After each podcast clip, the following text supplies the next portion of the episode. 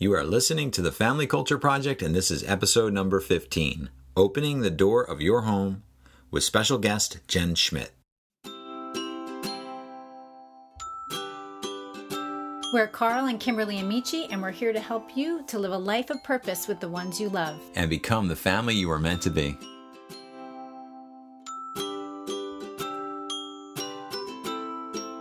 Hospitality is important to us as a family. Carl, I'd like to hear why opening up your door is important to you personally. So, so when I was growing up, one of the, the things that I really enjoyed was the fact that we would have these basically tournaments. We had we lived in a fairly small house, but we had these tournaments in the back of our house, and we were back up against a bunch of other houses too. So there was a lot of people around. Um, but we would create these handball tournaments, and um, and and we also did ping pong. So it was kind of handball and ping pong in our house, remembering that it's a small house. But we'd have these tournaments, and the neighborhood kids would come over, and and we'd have fun together, right? We'd, it would be competition, but um, it was just a good time to get together with with people in the neighborhood, and I really desired that for our house and our our family and and I know it's going to look a little different here because obviously the houses are a little bit further apart it's a little bit different kind of a, an atmosphere just um just from a city perspective but um, I really wanted our home to be a home that was open up um, to to our kids' friends and where they want to really be and hang out and enjoy it. Because I like having fun with our kids' friends, and hopefully they like having fun here as well. And and hopefully we can just be a good influence over them in their lives and growing up. But if they're not getting some of the things that they need from home, we can also be a respite from that perspective as well. Yeah, I can totally identify with that. I loved hanging out at my house in the front yard and having people gather and having people come. I would say that I was a little jealous of other friends because they all they they seem to have homes where everybody wanted to be. And even though I did experience people coming over pretty often, I for sure knew that I wanted to be the parent the the place where my kids wanted to come and bring their friends and I wanted to be the cool place.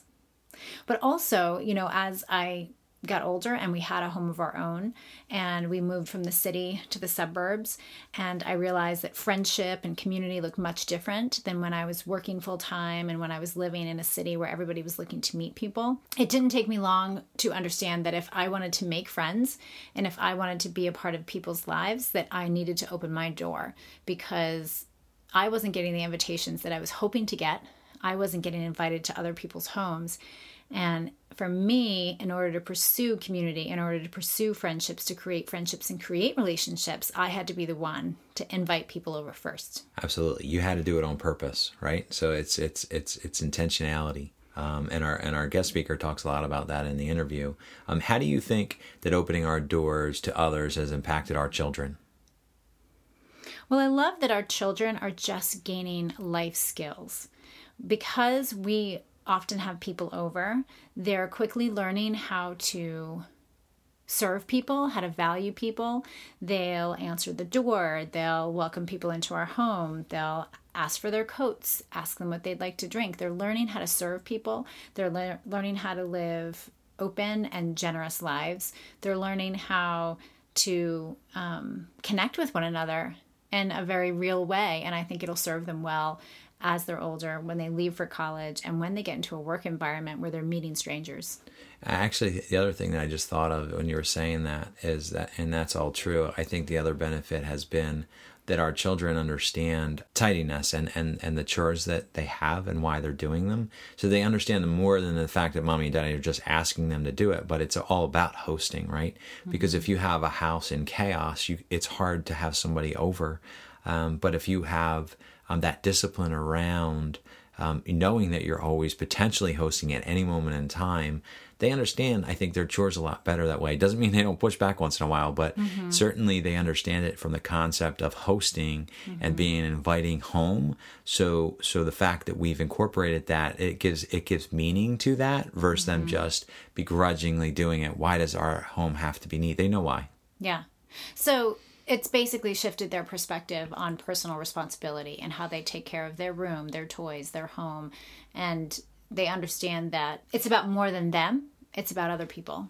Right, absolutely. So, Jen Schmidt recently wrote a book called Just Open the Door. The book was fantastic and it was jam packed with what it takes to open the door. It literally unpacks this topic that I know intimidates and makes some people nervous. The interview was just a sneak peek of what's in her book, but based on what you heard, what stood out to you most in the interview? Well, the main thing that st- stood out to me is that um, hospitality, we think about hospitality. Um, it looks very different for everyone, and and it's not. And and she and she points this out night really nicely is that hospitality isn't just about having a big party with a whole bunch of people over. Hospitality happens in the simple, small moments where you just invite somebody over for a glass of iced tea or a tea. Um, and you just have good conversation with them. That's where you can be the most impactful. So hospitality isn't just um, being the place where you have big parties and everybody wants to come and, and entertain because you don't get the robust conversations that you do on the one-on-one and the other thing that stood out to me is that you just start just get going you were talking mm-hmm. about this a little bit earlier is that you you had to you know bite the bullet get into your you know an uncomfortable place and invite people over to mm-hmm. your to your home and to participate in your life and you you and theirs in their lives. And and and you made many good friendships that way where if you said nothing you would be living much more isolated. So um, i think that that the encouraging part and and what she um, points out in her book is just get started. I mean and it's the little things. It's mm-hmm. not big parties. It's it's have somebody over and and and and learn more about their life and they'll learn more about you and and and, and it builds community mm-hmm. Yeah, I'm pretty sure that by the end of this interview, you'll feel a lot less pressure when it comes to connecting with people. You know, one of the stories that I want you guys to listen for is the story about a couple who transformed the culture of their neighborhood by just doing simple things over time to create community. I love when she talks about that, and it gets me excited and it gets me hopeful when I'm thinking about my neighborhood and my ability to create an environment of community. Yeah, and it's a bunch of small, simple steps. It's not one big bang. It's like we had one big party and it's over. Because remember, you know, we've all had parties where people are there and gone and, and they're not reciprocating. You're wondering why. It's don't don't let that discourage you. Continue on. Be the person that is actually bringing the community together. And it's the little things. Over time, you'll see so much impact, um, and and you'll and you'll be happy that you did it. Hey there, did you know every family is known for something? What do you want your family to be known for? Download our free family culture discussion sheet. In just 30 minutes, you'll explore who you are as a family and discover who you want to become together. Go to www.thefamilycultureproject.com and start living a life of purpose with the ones you love today. Today, we have the pleasure of having Jen Schmidt with us. For the last decade, she has been encouraging, challenging, and cheering on women to embrace both the beauty and the bedlam of their everyday lives on her popular lifestyle blog, Balancing Beauty and Bedlam. With a variety of topics from easy dinner ideas and personal finance to leaving a legacy, Jen equips others to live a life to the fullest, reminding them that it's the little things that really are the big things in life. She's a popular speaker, worship leader, and founder and host of the annual Becoming Conference conference. Jen shares with humor and authenticity as she invites others to join her on this bumpy, beautiful life journey. She is the author of Just Open the Door How One Invitation Can Change a Generation, along with her Lifeway Bible study, Just Open the Door, a study in biblical hospitality. Jen lives in North Carolina with her husband, five children, and a few too many animals, and an available sofa for anyone who needs it on the podcast. This is super exciting to get together and talk about hospitality, which is one of my favorite subjects. So fun. Um, so you just recently wrote a book called Just Open the Door. And at first glance, it appears to be a book that's just about hospitality. But your tagline says how one invitation can change a generation. And I'd love to hear more about that idea. Absolutely. Well, you have caught on to something, and I keep reiterating the fact because, of course, if someone's going to give a two word sentence or two word phrase on what's about, they say biblical hospitality. And yet, mm-hmm. when we were planning the title, I specifically did not want the word hospitality in it because in this day and age and culture with Pinstagram, Pinstagram that works. yeah, that works. Pinterest and Instagram, we have this preconceived notion of what hospitality is. And it's not the hospitality that's outlined by Jesus in scripture. It's more of a, a social entertaining with tablescapes and, you know, lingering um, four course meals. And so I wanted to spend time really diving in and reframing and reshaping how people think about biblical hospitality. And that begins really with just one on one life giving, simple invitations of welcoming people in, whether it's our home, um, but it doesn't have to be. Some of the mm-hmm. chapters I go into hospitality on the road. And so, what I've realized in looking at my own life, that tag, how one invitation can change a generation, really came from different periods in our own family life where we invited one person into our home and we're able to connect and point them to you know who god is who he is in our life over apple pie and simple conversations. And um and then really uh, the tag came from one guy in particular who I wrote about in the book, uh, who ended up coming and living with us, and for just a small period of time. And he had never been around a gospel centered family, had never been around even um, a solid marriage. His, his parents had never married. And so it was the first time he was introduced to uh, what having Christ at the center of your marriage, your family life, your decision making could be. And ultimately, uh, he named Jesus as Lord and is now chasing after Jesus in his own life. So it's so humbling to even reiterate that story because just our invitation. He slept on our sofa, my thrift store sofa. He was in our boys' room. It was nothing polished. I did not, you know, I just welcomed him into our mess because we had a bunch of high schoolers and little kids at the time and said, Here's my table, here's my sofa. We would love to welcome you. Um, and in the process, his generational tree now, his legacy has been shifted because of hospitality. Oh, that's amazing. I love I love that. I think we forget the power that we have in simply connecting with others and and just being a part of their life and allowing them to be a part of ours. Exactly. Exactly. Um, you mentioned in your book that when you were growing up, your parents had a culture of an open door in their home. I'd love for you to tell us what that looked like and the impact it had on you. Yeah, well, so growing up, um, well, I, will start at the very beginning, and that was um, I was adopted. So they really opened the door. The, the greatest gift of hospitality is adoption, both in our spiritual and, you know, for me, mm-hmm. physical life, because we've been adopted and grafted into the family of God. But for me, it was in fact a very literal sense that they opened their door to me as their daughter and then it went on i didn't realize that it was anything countercultural it just was normal to me the door was always open and it was not never anything fancy we had a small house at the time and but people knew that if they needed a place to stay or missionaries needed a bed or um, you know someone was invited for dinner it was just an ordinary couple really um, living out the gospel with an open door policy really mm-hmm. and mm-hmm. so I didn't know that that was anything out of the ordinary. Um, I think it was a little bit more typical, you know, decades ago than it is yeah. now. We've become uh, we've become more of an isolated uh, culture these days. Um, but all of a sudden, it really hit me when we did a surprise birthday party for my dad. And I'm trying to think if he was 40, 45, whatever the, the age was at the time. And so a lot of people were there, and we spent a kind of a time of blessing and a time of honoring.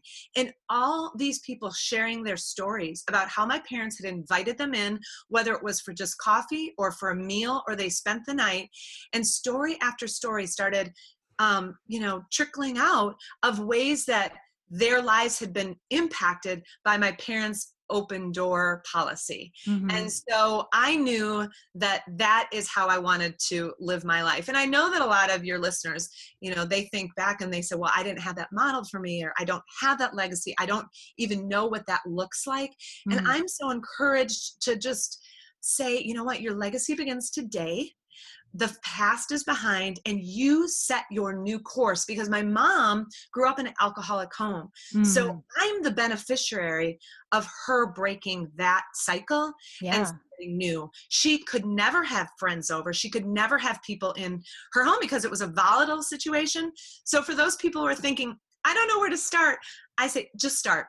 Just open your door. It might be as simple as just extending a simple invitation for coffee or store bought you know, muffins or meeting someone at the local Starbucks. But you just start with mm-hmm. what Jesus did simple invitations come with me, join me, sit with me. You know, he never did anything over the top with how it's modeled in scripture. They were always very simple invitations. Yeah, no, I love that. And that's what's amazing about culture is you make a decision to do something, small steps over time, and then you don't even know you're doing it anymore because it becomes natural and your your kids pick up on it, the people around you pick up on it, and it's it's such a it's wonderful and it's simple and that's what we want our listeners to know yeah. um, in the book i i call it the trickle down effect mm-hmm. because it just starts with that one person that that multiplication process even if we just extend an invitation to one person and impact that person's life we have no idea in 5 10 20 years the multiplication effect that's going to occur because we've mm-hmm. impacted someone and someone else has impacted someone and it just you know blossoms from that so i love to think of how that trickle down effect we we might not ever know the ultimate outcome um, so we just step forward in faith right with a simple step of obedience and say okay lord I'm willing, I'm available, I'm I'm nervous about this. I don't know what, you know, I don't know what to do. I'm, I don't feel like I have this gift of hospitality, but he's equipped us because nowhere in scripture does it say that this is only a gift for some personalities or right a gift for some who like to cook. It's not. It's pursue hospitality in Romans. It's you know, I hate to say it's mm-hmm. a command because it sounds so judgy, but it is. Yeah. It's a command. And so he would never ask us to do something if he right. didn't fully believe that we've got the capabilities to yeah. walk into that with freedom. Well, I think that there's a, there's definitely a difference between entertaining and hospitality. And when people hear hospitality, I think they think entertaining. Absolutely. So they think that they need to be producing something or creating something um, when that's not true. Right, because entertaining, we kind of see it as a product, right? It's a one mm-hmm. and done event, and those are wonderful. I mean, if if the people listening, like some of my best friends, they have this special gift of creating beauty around a table or with their foods, and they love using that to bless other people. And then I say, mm-hmm. "Oh my goodness, please put me on your invite list because I want to be at that table." But that's a one and done event, and so what I want to encourage, especially since you are focusing on family, is that it's this legacy of hospitality that um, biblical hospitality isn't a one and done thing. It's mm-hmm. an ongoing process. Pursue, in when you go back to the Greek, it's an ongoing active verb that is continual. Mm-hmm. And so mm-hmm. when we take away the expectation of these big events and we look at them more as oh the doorbell rings and instead of us doing the stop drop and roll hi kids hi nobody answered the door um, which happens to all of us yeah. It, um, we look at it is as okay so maybe a friend is at the door and let's look at that interruption as a divine invitation so mm-hmm. maybe your laundry's on the on the couch but that's okay because you're doing real life that is yeah. life right so yeah yeah, some of my dearest friends are the ones that came from them saying, Can I stop by? Or I'm down the street, can I pop in? Or hey, can I just come over and hang at your house? And those relationships have blossomed because there's no pretense. I don't they don't they don't worry. And at first I was caught off guard, but now I'm like, please don't don't wait for me to remember to ask you. Just come over. Um, well, I always like to say, okay, people need to at least give the bra and broom text. okay, are there men that listen to this podcast? There might be. but you know, like make sure yeah. that you're presentable and that yeah. I can at least um, quick sweep up the dog hair, right? Yeah. So yeah. A little notice. Uh, yeah. yeah. Oh, that, that's helpful. Definitely. Um, so, in the chapters on neighbors, you said that neighboring well doesn't happen by chance, nor does it happen overnight, but we have to pursue it. So, I firmly believe that nothing happens by accident. Um, not, culture is certainly not created organically. So, tell me what neighboring well looks like. Well, I think that's a question that everyone needs to just really reevaluate based on where they live. And I'm going to talk specifically maybe about even your literal neighbor. If we look at the uh, if we look at the greatest command, mm-hmm. um, love the Lord your God with all your heart, soul, mind, and strength, which if you've grown up in the church, you have done coloring pages after coloring pages about that, right? And then it continues on love your neighbor as yourself. And I think in our, our culture, we downplay the importance. This is the greatest command. It's this twin emphasis. He didn't mm-hmm. stop at just loving the Lord your God. He continued on to say, loving your neighbor. And that's going to look differently for everyone. But if we want to be very practical, mm-hmm. do you even know your literal neighbors? Do you mm-hmm. even know their names? Do you know where they work? Do you know what's going on in their life? And so sometimes people ask, Well, I don't know where to start. And I said, Open your door and look across the street or look to side or wherever you live. If it's not in a mm-hmm. you know in an apartment complex or or at your office maybe in your cube you know your cubicles maybe mm-hmm. it's the mm-hmm. person in your cubicle right next door and so if we're purposeful and intentional about taking a step forward it's um right now we're heading into summer so being really practical let's th- get the grill going throw a couple extra chicken breasts on this coming weekend and it might take um, us humbling ourselves and getting rid of the guilt, you know, guilt off, grace on, and realizing we've waved to our neighbors for the last year. Maybe we have said hey as they're cutting their grass, but we've never actually pursued them mm. and attempted a relationship. So maybe this is just the time you walk across the street or down the you know down the street and say hey you know we've waved at each other for a year and i want to change that. Um, i'm jen. I would love to you know we're putting some burgers on the grill. You guys want to join us tomorrow night. It can mm-hmm. be something as simple as that. Um, so na- neighboring well looking out for their best intentions and trying to create a relationship that goes past the superficial. Um, mm-hmm. I have a great story in the book, and actually, I the latest Lifeway Bible study that's out is my Bible study called by the same title called "Just Open the Door." And so, the girl that I write about in the book, I asked her to come and be a guest on one of the videos. She is an introvert. She is was fearful and paralyzed about any kind of hospitality and so she she's very honest and just said jen um, anytime the neighbors would say anything about getting together. I've used my baby as my excuse. Well, my baby is three. that excuse anymore. And she said she was so impacted. Her neighborhood wasn't connected. You know, they would do the, the head nod and drive out, but she said a couple moved on to their street. And I, when we talk about shifting the culture of a neighborhood, mm-hmm. this couple moved in and said, I want, they were almost like the ambassadors of connecting.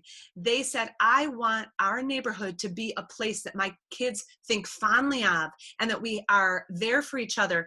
And she came in and started planning outdoor movie nights in their yard on Friday. She came in and said, Hey, Fourth of July, kids, she sent an email to their, you know, housing group or whatever. Mm-hmm. Let's do a parade. Kids, decorate your bike. They started ordering a food truck. Um, the way that this couple impacted the culture of their neighborhood.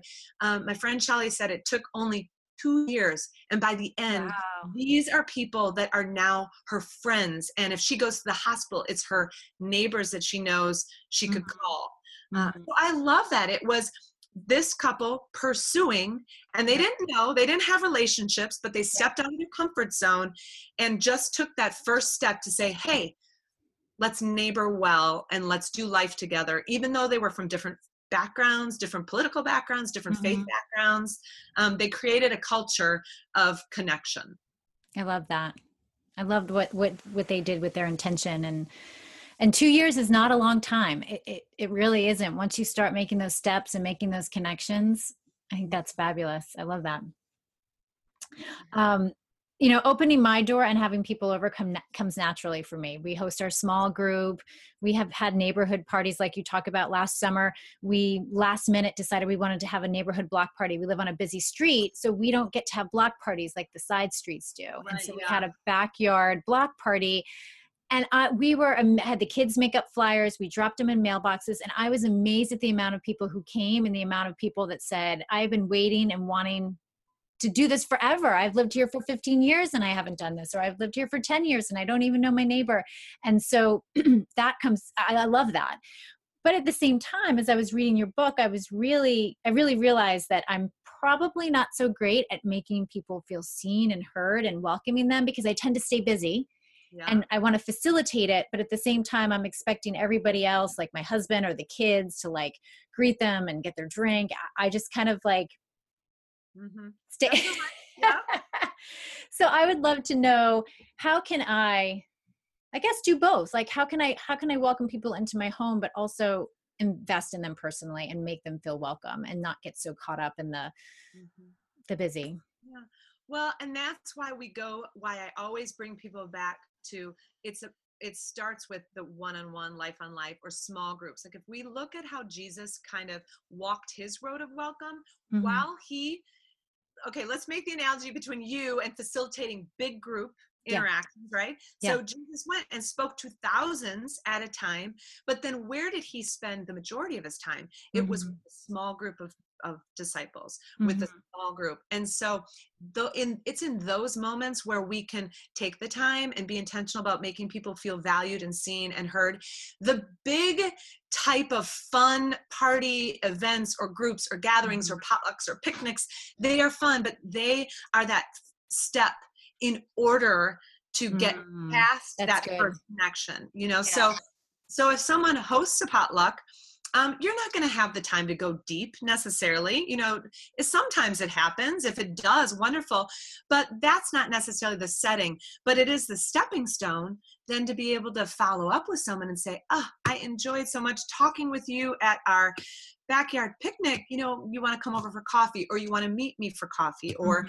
you know and then that's where we've got the opportunity to kind of start beginning to step past the superficial. yeah, yeah. Um, or even hey i didn't get a chance to talk to you exactly i would love to connect with you more so you know and then that yeah that gives you the open door I love looking mm. at my introvert friends for that because a lot of times they are just the best at that because mm-hmm. sometimes extroverts and I can say this because I'm more of one mm-hmm. you know we want to facilitate and we want to make sure that everyone you know we keep the conversation going and sometimes yeah. we don't always feel comfortable if there's silence whereas it's in those silence and those moments where we can calm our hearts mm-hmm. and really listen that we start connecting. And so I learn, I see, hosp- even though my introvert friends will say, Jen, hospitality doesn't come naturally, that's when I go back to you're viewing it as entertaining. Mm. And I, I point out in them ways that they have made me feel seen and heard and loved. And they did that without realizing it. And they were showing me hospitality, but they just didn't understand the difference. Mm, yeah.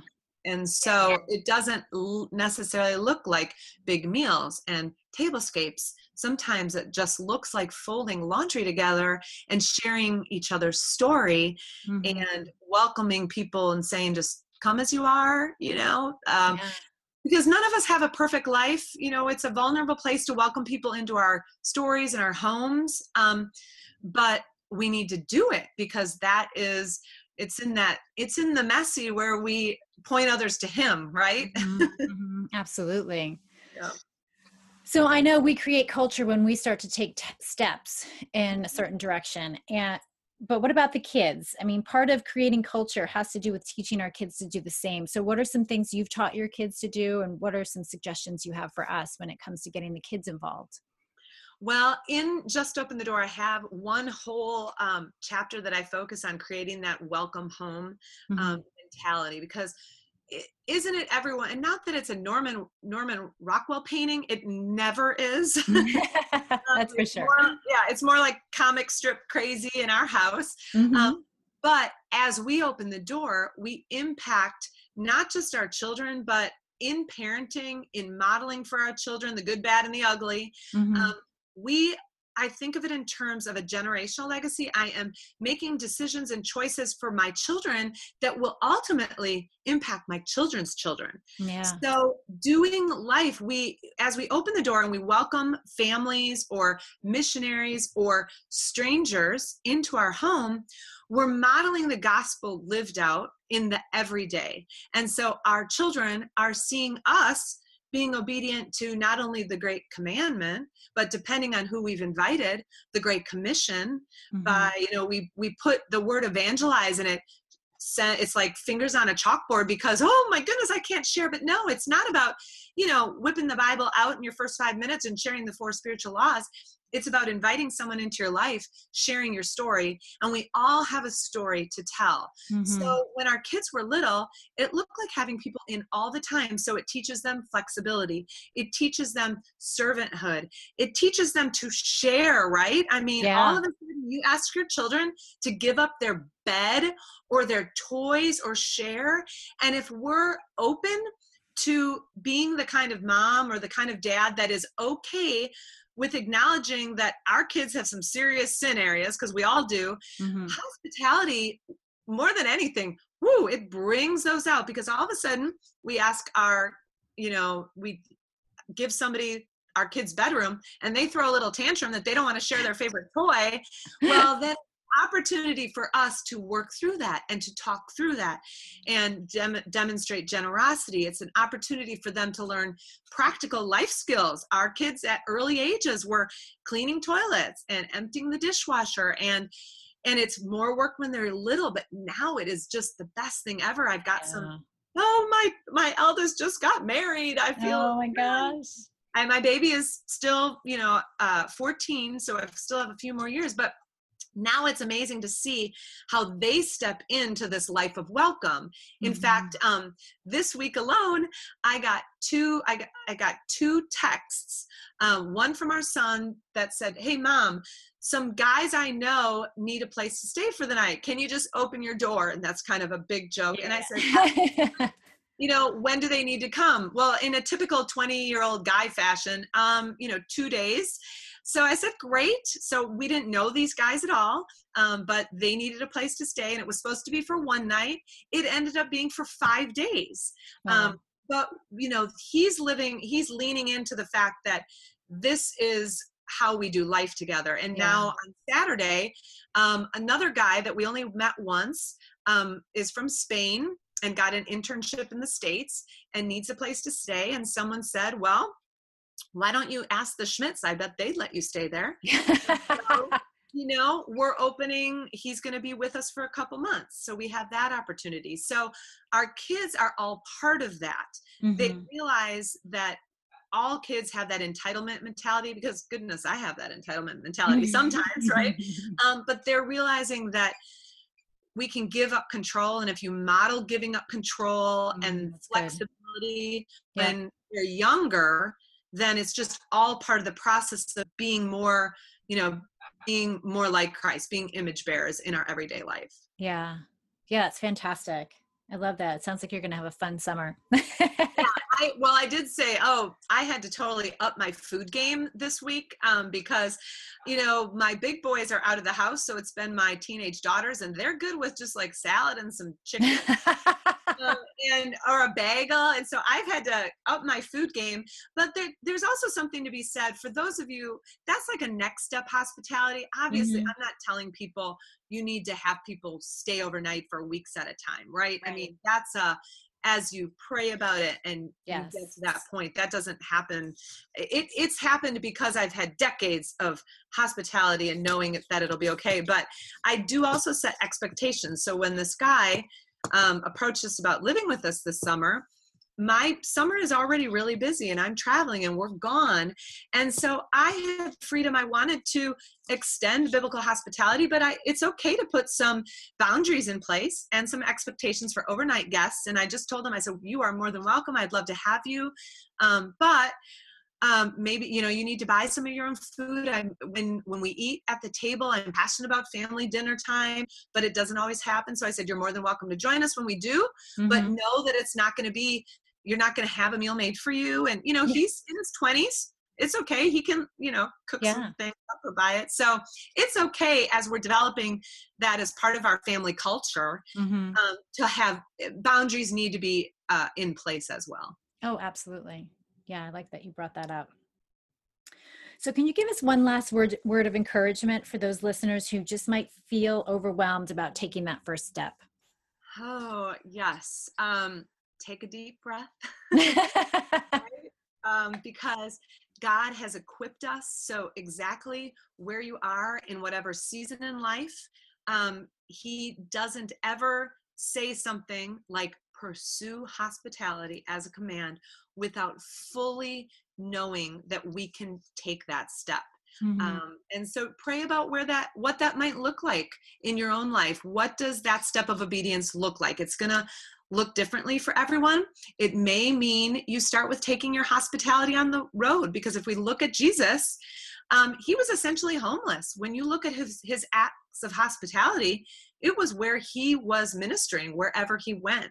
So it might look like um, being really purposeful and praying today Lord, open my eyes where I can pursue someone else's heart, where I can minister with gestures of kindness gestures mm-hmm. of welcome. Sometimes we downplay those simple acts of including someone. It may look like at your sports, um, you know, wherever you are with your kids. It may mean just reaching out to that woman next to you that's in her phone and introducing yourself or striking up a conversation that will set you up for a relationship over the course of the summer season or at the mm-hmm. pool um, just kind of getting out of our comfort zone. So it's going to look different for for everybody, but do it. Yeah. just start. Absolutely. All right, just let us know where we can find you online. Absolutely. Most every day I am on Instagram at Jen Schmidt underscore beauty and bedlam. My last name is S C H M I D T underscore beauty and bedlam. I write at beautyandbedlam.com. My blog is Balancing Beauty and Bedlam. So I've been there a long time and Twitter and Facebook, same thing. Uh, okay. Beauty and Bedlam. Right. Started that a long time ago. Yeah. All right. Well, thank you so much for joining us today. Check out our show notes to find everything we talked about on the podcast today, as well as links to find Jen online and her new book, Just Open the Door How One Invitation Can Change a Generation.